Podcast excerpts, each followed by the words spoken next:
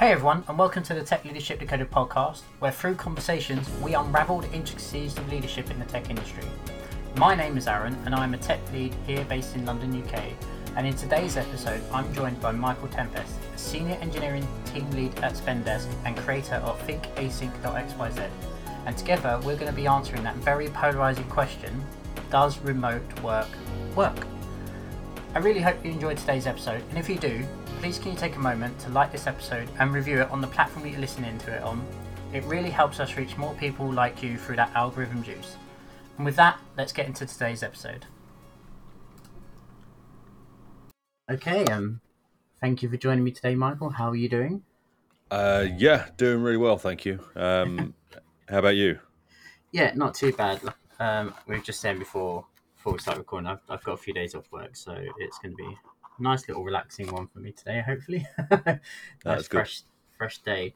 Um, so before we get into the topic of remote work, which is actually a topic that I'm really excited to talk about, and I say that a lot on this podcast. I always say I'm really excited to talk about it, but generally, remote work is a conversation that is very hot topic for me personally at the moment because we've just had a change at work as well, um, Mhm. which means more people going back into the office. Um, so there's been a little bit of debate about that at work. Before we get into that conversation, do you want to just take five minutes, let everyone know about you, your background, and why you want to talk about it today? Yeah, of course. Um, so, so Michael Tempest. Um, I'm currently a, uh senior engineering team lead at a company called Spendesk. Um, I've been in tech for a while. I don't know how many years. Like you lose track eventually. Um, going from engineer to to like a, a tech lead and then engineering manager and, and getting more into the leadership aspect of things. Um, and as the same with everybody else, the pandemic hit um, and we all got forced remote. Uh, Mhm. As part of that, I started looking into because I- I recognized that remote working was different to being in the office. You can't just take the practices of the office and put them remote and it just work. So I did start doing some light touch uh, looking in there. And then what actually really spurred it on was once the pandemic lifted, um, I was at home looking after my wife, who um, unfortunately got long COVID, which meant that I was doing a lot of the school runs, uh, looking after the Mhm. kids. Like I needed quite a bit of flexibility. And then there were rumors that you know people were starting to return to the office, and they were starting to get these conversations up. So Yeah. I really wanted to prove that remote working could work. And the only Mhm. way to do that was to really drive it forwards with um, the team that I was working with, with the people I was working with, and, and really experiment with it and show that this thing can work as long as you've got the right uh, attitude and, and the ability to experiment a little bit more and get feedback and trust off people. Um, so that's that's kind of where I started and, and how I've ended up where I am today, talking from a remote working but also asynchronous working perspective. hmm Okay, so we joked about this on um, in the channel beforehand when we uh, introduced it, but yay or nay to remote work? Do you know what? It's uh, it's a very easy answer of it depends uh-huh. because it has to be for the individual Yeah. for them to decide. Now, I like I prefer the option of hybrid. So Mhm. you have an option of an office existing, but you've also got the option to work remotely because there are some scenarios and some personality types that prefer to be around people. Right? People are Mhm. energized by other people. I'm not one of those people, right? So working remote Okay. works quite well for me. Um, but I still go into the office to meet with people Yeah. but it's not forced right and that, i think that's the main thing is it's not that remote is better or worse it's that it should be an option f- to work wherever works best for you as an individual so that you can give the most to the company Yeah. No, it totally makes sense. Um, I think you can ask that online and get the most crazy responses in your Twitter feed or your, your LinkedIn feeds, and the arguments that are happening on there are extremely um, polarizing. So, Mhm. got that bit out of the way. let's talk about how it can work, right? Mhm. And then how it can't work, and then what we can do to evaluate. So, what do you see are the key benefits of working remotely compared to working in the office? Uh, the number one key benefit is the flexibility, Mhm. right? Is it's allowing people to work in a way that puts and I know a lot of people are going to go, "Well, that's not the way you should think about things," but puts work second. Like Yeah. to me, life should always come before work, right? Mhm. Like, yes, you should be passionate about what you do. You should love what you do, um, but it's not everything, right? Like, life is there to be lived. Therefore, remote work really helps support that. Um, if I take you to, so you mentioned about some of the comments that you get when, like, you, you see or some of these threads. And one thing that I really hate to see is um, when they have that remote workers and then they show a picture of somebody that's incredibly unhealthy and they're in bed and they're just like lazy in their pajamas and it's Mm. it's not the reality right Yeah. it's the reality if you want it to be um, but what i find is that remote work actually gives you more ability to do some of those things as Yeah. an example i've been able to um, now i work in a fully remote company i've been able to go to the gym pretty much every single day for the past year right and that is something that remote gives you that ability to do anytime i go into the office it's not quite the same yes you could squeeze it in at lunch but the travel alone Mhm. means that you're exhausted people Yeah. love to talk in the office as well so it's like you you are also stuck on other people's times um, so that's the big one right is the flexibility Mhm. uh, the second one is is focus Yeah. so it gives you that time back to really focus on activities now there's a lot of research out there about focus time being such a huge beneficial to actively getting work done.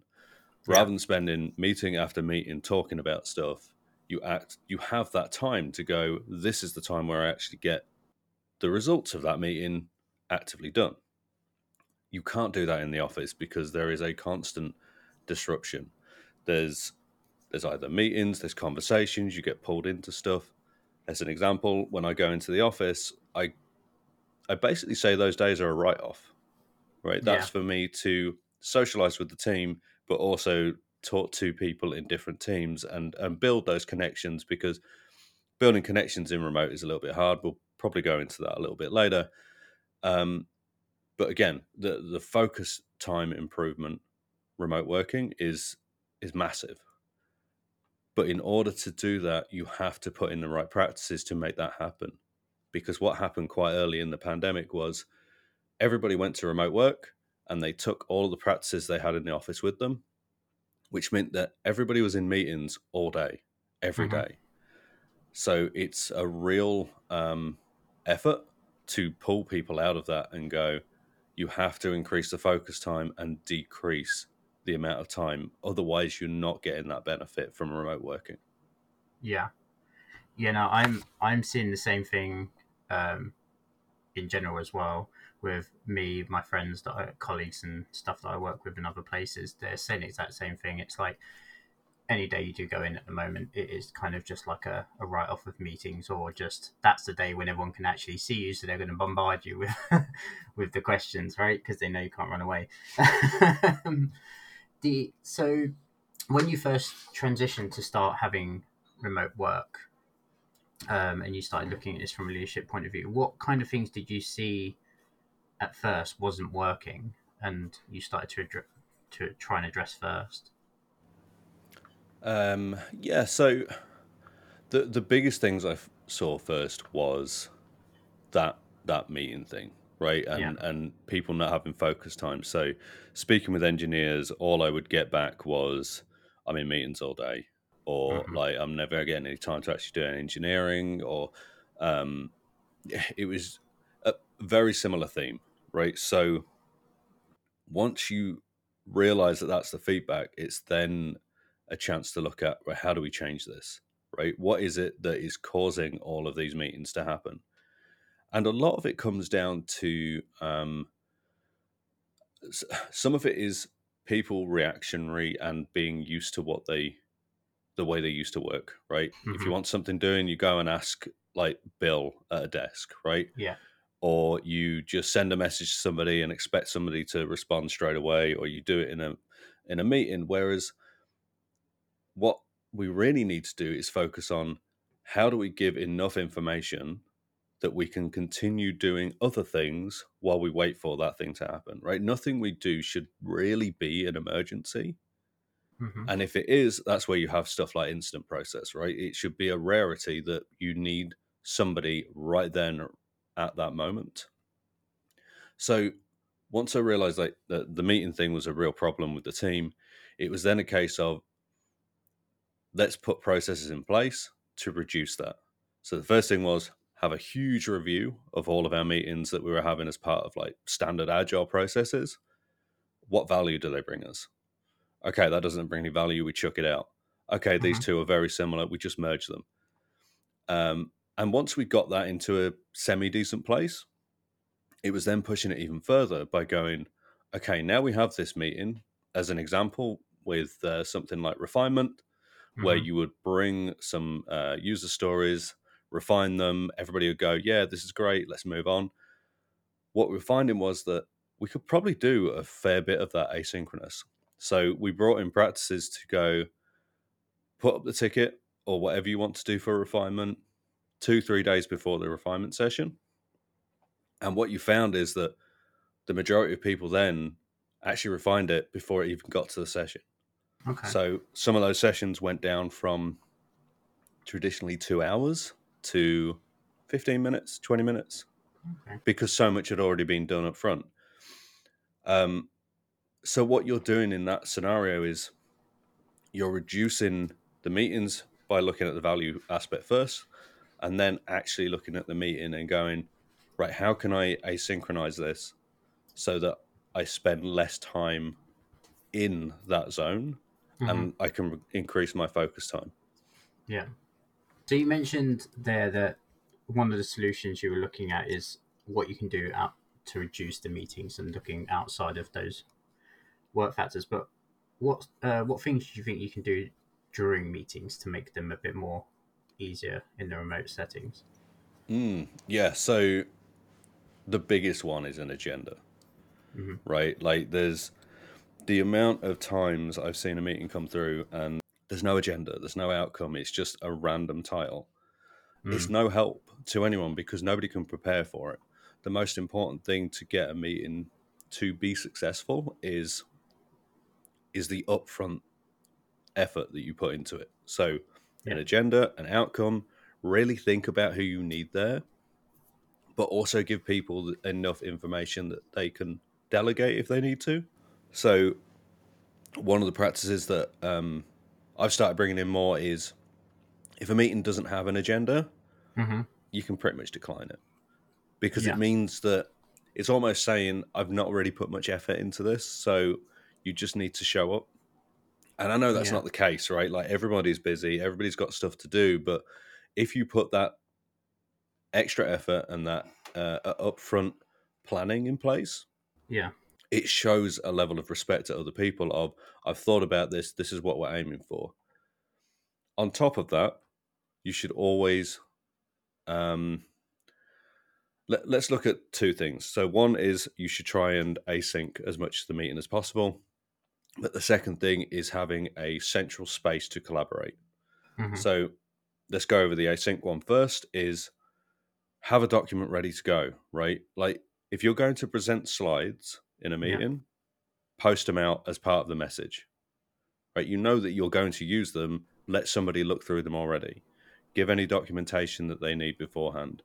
If you want people to contribute, comment, or give thoughts, give them all the information beforehand so that the meeting could actually be reviewing what everybody's put.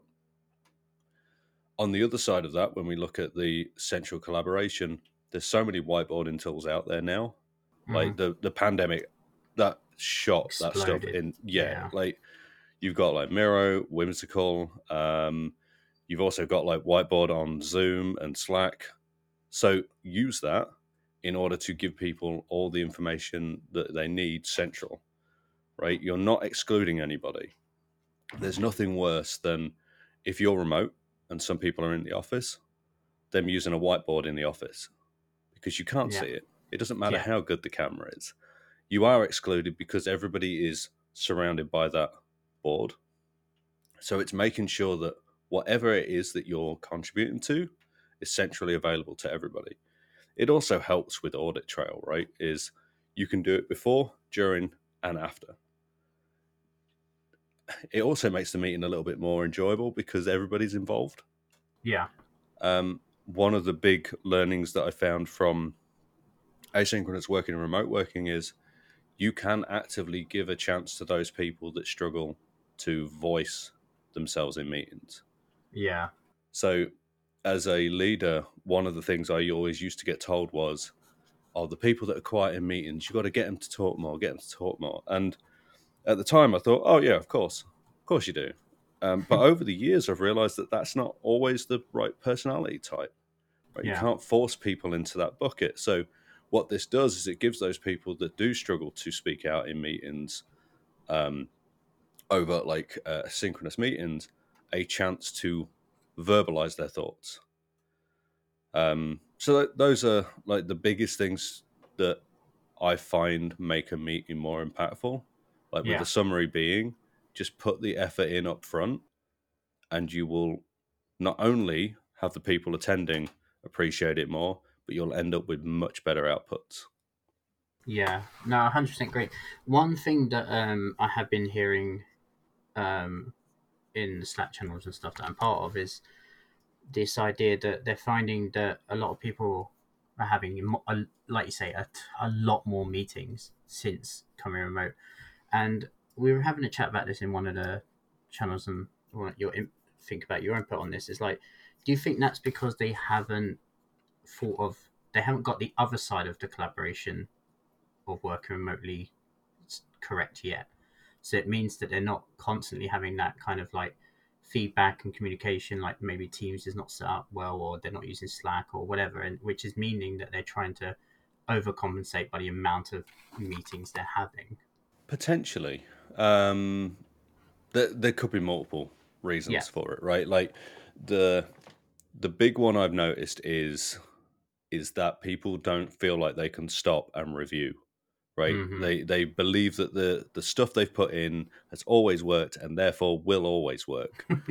um, so that's a big one that I always encourage people to do is really review the ways that you work because that will change forever, right? You will never get to a point where what you've got will always work because team dynamic changes, like you get new people in, people leave. You also have different things that you might end up delivering. So just because you're looking after product X like six months ago doesn't mean you're Yeah. looking after it now. So the way that you deliver might change. Therefore, you should always review that stuff. Um, and it can be that you're so efficient now that you don't need that meeting that was there before. So it's always a case of reviewing those. When you see a lot of people having meeting after meeting after meeting, it's because they haven't either reviewed or they're falling back on the synchronous style of working because that's Yeah. what they know, right? They Mhm. don't, they've not experimented. They don't give themselves the time to prepare and and actually have these things thought out in a way that means, um, okay, okay, today I'm going to spend an hour preparing this um, document and this meeting and stuff, and then send it out. Versus, I'm just going to book a meeting in and we'll talk about it then. Right? You you can see why a lot of people prefer the other one because that's the way they've always done it. Right? It's easy to book in a meeting and say, we will talk about that thing at this point on that day. Um, so it's it's about encouraging those practices of don't think that way first. Think about how can you avoid needing to book that meeting in the first place. Yeah, that makes makes a lot of sense. Like you say, the key word is, I guess, is asynchronous, right? Doing things when you need, like building up that time. Um, what kind of tools are you guys using for your full remote daily? the moment? Uh, so, um, Zoom for video calls, um, Slack for communication. Then we have Notion as our knowledge base, um, and then and then bits and pieces in between. Um, I've used multiple different versions of these things, like Teams Yeah. or um, or Google. And what I've found is it's not the tool specifically; it's Yeah. how you utilize it. Because Mhm. it doesn't matter what tool you do, you can use it incorrectly yeah. or use it for the thing that it wasn't really intended, but you've kind of just forced it to work that way. So, as another example, is always review the tools you're using and how you're using them. And I don't mean from a company level every single time, but just as a team, right? Like you look at something like Slack, is that the right channel for us to be talking about this? Do we have enough channels? Do we have too uh, Mm. too few? Um, are we using these channels correctly? Like the the big thing when it comes to communication is for remote work to work, it has to be transparent. Now you can't be Yeah. transparent with everything. Like we know that there's a level of politics. There's also a level of stuff that you just cannot talk about openly all the time. But you should always default to transparency when it comes to tools like Slack and Teams, where there's open communication, because the more information you give to people, Hmm. the easier it is for them to align, understand, and deliver on that thing. Yeah, no, our company just moved from Slack to Teams uh, literally at the beginning of this year, and it's it's been it's been tough just because I, I just don't think we all know how to use Teams yet effectively. So there's a lot of miscommunication, there's a lot of like missed missed chats and channels and stuff. so yeah, we're, we're in that that phase at the moment where we're trying to adjust um, to doing that. So like you say, reflecting definitely needs to happen there. Yes, it's um I think you also have a similar problem with Slack anyway, right? Is the larger the company, the more communication you've got, the more likely you are to miss it. And as a leader, it's your responsibility to help people manage that communication load. Right? You can you can manage it to a certain degree within your team of okay, we've got too much going on or we're not Mhm. talking enough, but you won't be able to manage everybody's. So that's where you work with your team to go, okay, you've missed this message. Why do you think that happened? Right. And then Yeah. work with them on their method of keeping that stuff up because everybody's different how they manage communication. Some people prefer to keep everything until like the end of the day and then go through it. Some people Yeah. like to keep on top of it. Like me, I cannot stand seeing an unread message. Um, but I've got a method which means that I don't have to deal with it straight away. I just have to put it into my Notion database to deal with Mhm. it later. But it at least keeps things clear. Like I say, most of it is people have different ways of dealing with this. So as a leader, it's your task to help them improve that. Mhm. On the other side, if you um, are really passionate about this stuff, then look at it from a company level, right? And really put in places um, practices that really help people use these tools effectively. So, Mhm. for example, with Teams, it could it could be that everybody's trying to use it their own way, but there are ways that you can have a tra- channel structure, a naming convention, um, best practices that mean that the communication isn't one thing after another. Right? Yeah. There's there's some of those communications where people will put one word. Hello is the worst in the world, right? Like somebody puts hello, and you just like, what am I supposed to do with this? um, but there's also like those uh, examples where people go uh, they they give you a question and you Mhm. know that there's more there but you have to really pull it out of them Pull it out, yeah. If you put standards in place it doesn't matter what tool you use then the communication standards will help those tools actually adopt across the company in a much better way Yeah, I think I think what you're saying is important because when you've what I've noticed is as you move to remote is that now you're using more tools, if anything. And I think having some structure and rules around this is my personal opinion, like when to send an email, when it should be a message on Slack or Teams, or when it should be a meeting. Like I think even though those levels of discussion need to happen because if you've got four to five, I don't know how many everyone has, but if you have four or five different messaging avenues, you're not going to be keeping on top of them all day, are you? So they, I, in my opinion, I think they have to have some rules around it. Yes, I, I completely agree. Um, you you almost this is what I was saying about it doesn't matter at all, right? It's how you use it. So there's there's key things that you have to have when it comes to any type of business is a knowledge base, somewhere to actually plan and do the work, Mhm. communication, um, and that could be video, audio, whatever. But you have to assign like the king of those things. So for communication, as a company, you should go, okay, we default to email or we default to Slack.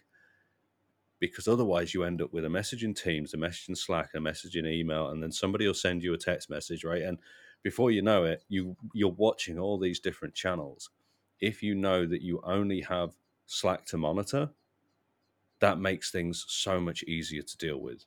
Because then you could even get to a point where, okay, I'm going to automate all my emails to actually show up in Slack, or the Yeah. opposite way around, right? Yeah. Um, but by choosing as a company your default agreement that this is our knowledge base, this is our communication, you set that standard, and it means that even though you've got 15 tools, there's only three that you really care about. Yeah. As a leader, um, what are some of the common challenges you think you face now that you're managing remote teams? And what would you do to overcome some of them? I think I've been quite lucky um, in in the people that I've ever worked with. I've always been incredibly remote positive, right? So they've been able to adapt. They've been able to to move forwards with this stuff. Really take it by like the horns and and just keep charging forwards.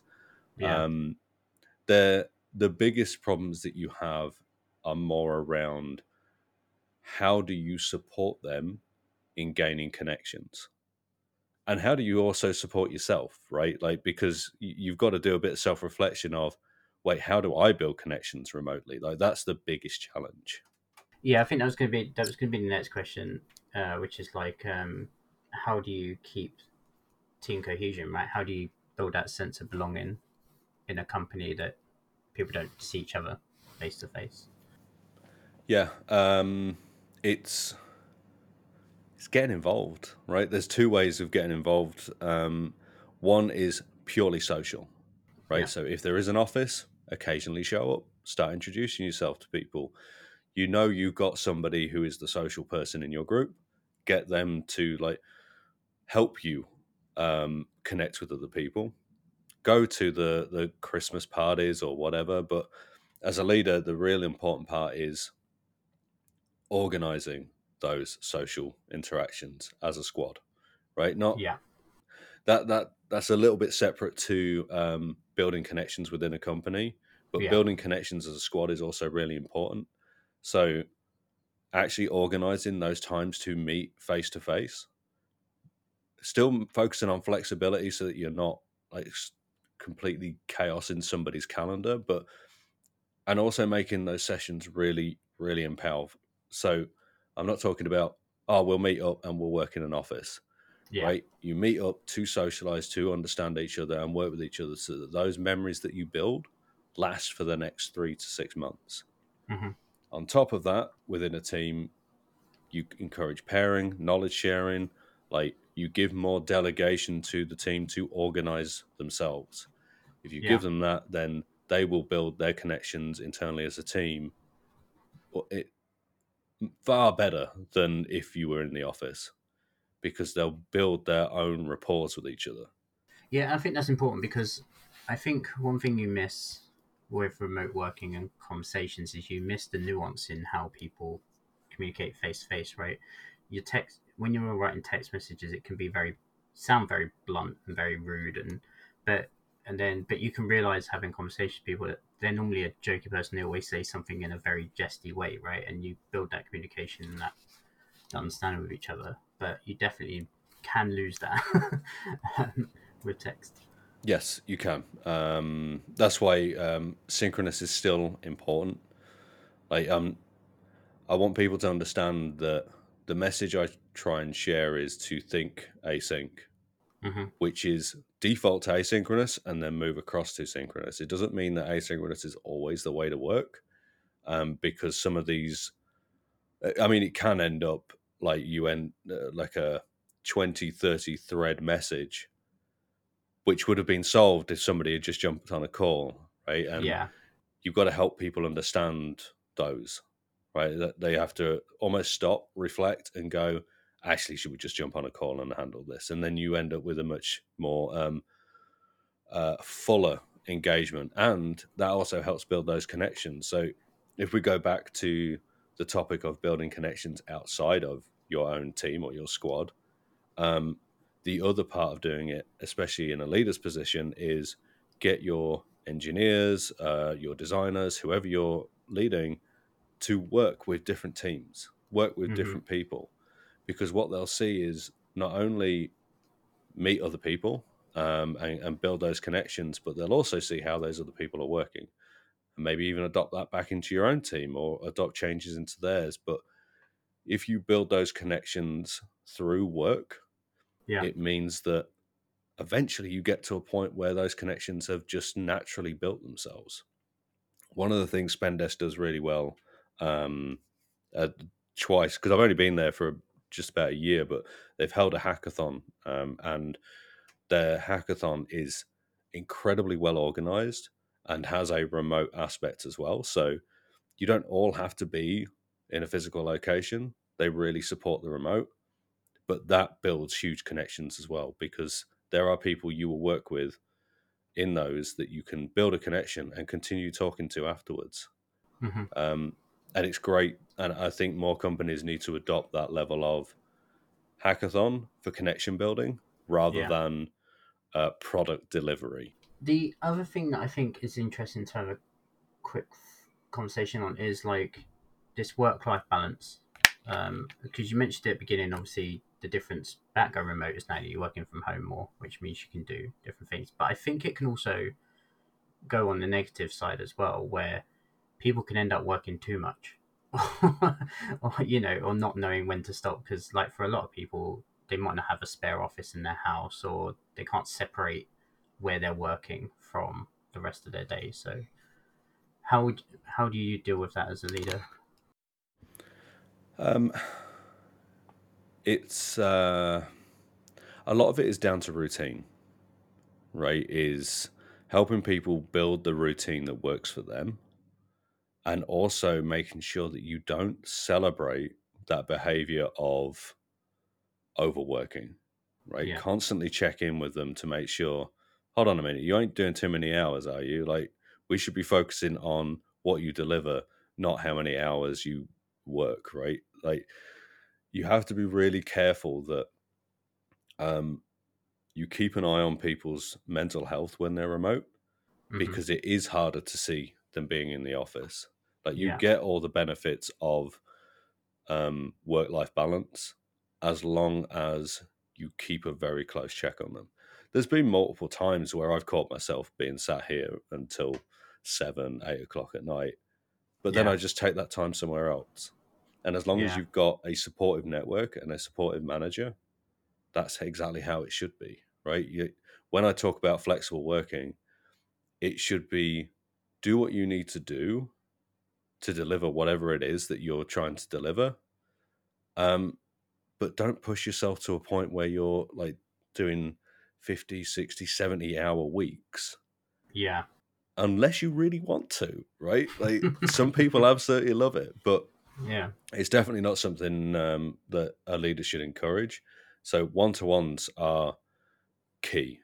I've Mhm. always said that one to ones are the most important thing that a leader can do. And if, as a leader, you are not having them either regularly, they Mhm. are not the most important thing on your um, list, Mhm. or they're not that um, fruitful, Yeah. then like give up because you are not serving your your direct reports properly because they've Mhm. got no avenue to feedback they've got no they you can't build trust out of that so like one-to-ones are the number one most important thing that any leaders should have um, because you keep people you can keep an eye on people's mental health you can understand their feedback and their frustrations um, and you can and you can make sure that remote work is working for them like you said with the let's look at some examples of how you can separate your home life to your work life Mhm. one is if you if you are in a position where you're working from your living room or from your kitchen make sure that it's in a way that means that you can still separate by either making a fake commute. So, starting the day by walking out the house and going for a walk, or maybe even doing some yoga, something that means that this up. is yeah. my body preparing for my day to start. And then the same at the end of the day, something to close off the day, right? That Mhm. could be reading a book, going on a walk. It could be uh, anything, right? As long as there's something that you do in the morning and you do in the evening that says, this is my day complete. If you've got a laptop or something like that, um, I think most people do now when they're remote working, you close that thing up and you chuck it away right it, that that should be your representation of this is my work Yeah. and i put it away and i tidy that up and then it's completely gone right that's really important that if if work is in your space you have to have a way to visibly try and shut it down Yeah. No, interesting. Definitely, definitely get um, a habit of breaking up your beginning and end of your workday. Definitely. Mhm. So, I want to touch on one more thing before um, before we end, really, because it, I'm already seeing the time; it's getting on nice and long. Um, why do you think companies are starting to ask everyone to come back? oh now that is a controversial question um I know, I know. There's not a, a one answer. For that. yeah but it's a- it's an interesting thing to ask people. I think at the moment. I don't know. I think if I if I get my political brain out of the way a little bit, Yeah. um, I think that it's similar to what I mentioned earlier around the synchronous working. Mhm. Right, people default to that because that's what they know. Yeah. I think people are returning to the office or forcing a mandate to return to office because that's what they know, and Mhm. the unknown scares them Yeah. what I really struggle with is the the, the remote versus office like debate shouldn't really be the debate. The debate should Yeah. be are we able to deliver work no matter where we work from? Yeah. And you see so much data one side but not the other.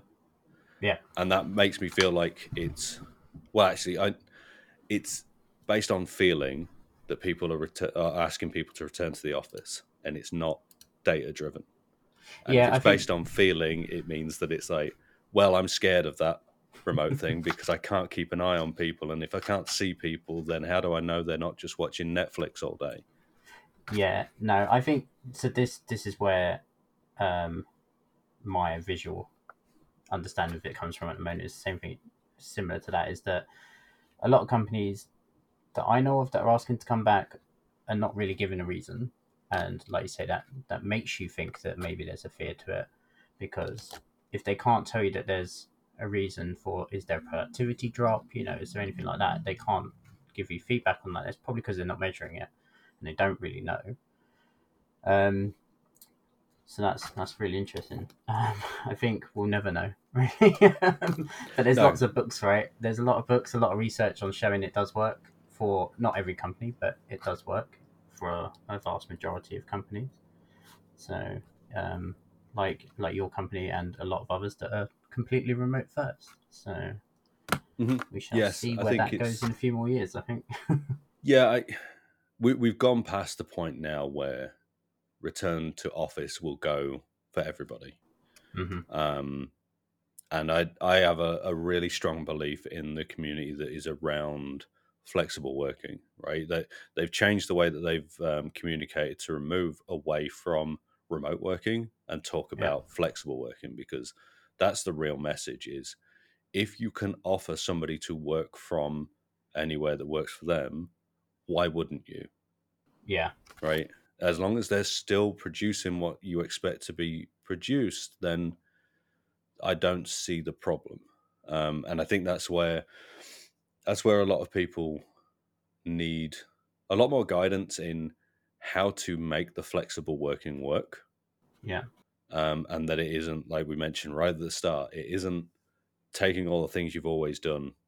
It's about experimentation, feedback, trust, alignment. hmm Um, the biggest thing that can help with, and, and it's one of the things that Spendesk, um, uh, well, I say one of the things, another thing Spendesk does quite well is it is sharing that message all the way from the top, all the way down, right? And and it keeps that alignment, and that's why remote working can work because everybody's on the same page, everybody knows what they're focused on, and everyone knows what they need to deliver. yeah.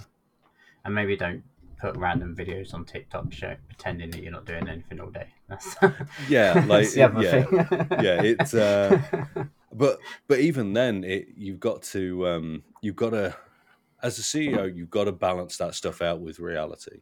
Yeah, right? You know those people are probably doing that to, loan rubbish. yeah, like to, to kind of uh, get a reaction. Um, but you've got to then look at your workforce and go, "Look, do I actually believe that these people are being like this?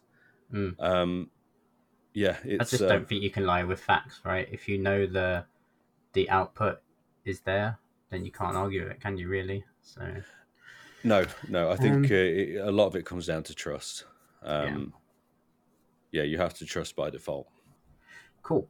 Um, I'm gonna have to wrap it up just because I don't want to waste too much time. But um, before we go, I like to ask everyone who comes on the podcast to recommend a book, and that book doesn't have to be tech related, leadership related. It can be anything you like. So, you know, desert island kind of this kind of style. Um, so, do you have a recommendation that I can put on my bookshelf? I do. I've got one right on my desk. Um, I mean, I've got absolutely tons, right? Um, but uh, I should really say one of my remote ones, right? But I, I think well, why this. don't we do why don't we do a remote one for the topic of today, and then Yes. you can have another one. Yeah. So, Effective Remote Work by James Okay. Stanier. Um, Yeah. Incredible book, incredible guy, right? Um, but his book is incredibly easy to work with. It gives you so much scope for how to apply those learnings to your your team, your company, as an individual, right? It's not built specifically for leaders. It's built for everyone to understand how you can effectively work in a remote world. Yeah. Um, that was an absolute life changer for me.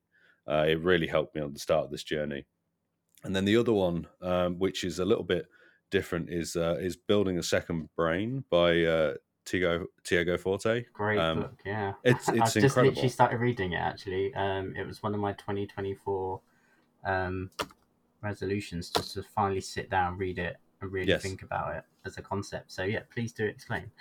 yes, it's um, it's a fantastic way for those people that want to learn the world, but not try and keep it all in your head.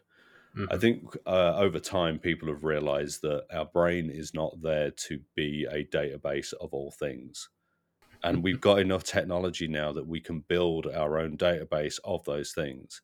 Like, not everything that goes in your head is going to be useful right now, but it could be in the future.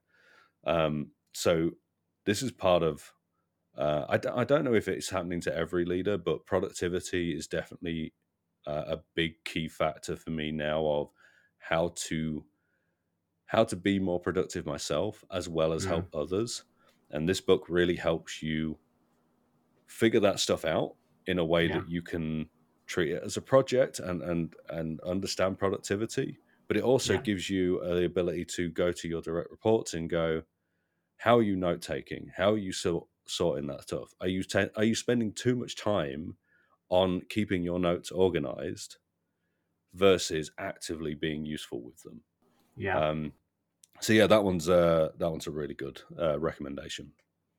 Brilliant. No, I, as I said, I, I've just started reading that one, this Build a Second Brain one, so I need to finish that. But um, where can everyone find you online, my friend? Uh, so you can find me at um, thinkasync.xyz. Um, recently just had a, a refresh of the website uh, thanks to a, a, close friend of mine who um, absolute wizard. Um, and then from there, everything else spiders um, for, to all the different places. Uh, it's still early journey, mm-hmm. but over time, I want to really uh, give people the tools they need to yep. adopt a better working practice to really make flexible working work for wherever they are. Yeah, no, hundred percent. We'll definitely link all of that in the show notes. But again, it's been a great conversation. Um, this is something I've been wanting to talk about for quite a while, so I've been happy for you to come on and really delve into the topic. And I think it's going to be a polarizing topic for a very long time. Um, so I'll probably revisit this again in a year's time, and maybe you should come back on and we'll have another chat and see how it's been going. But um, yeah, I'd love to. I'd love to. But yeah, thank you for coming on, and I appreciate it. All right, cheers. Thank you very much.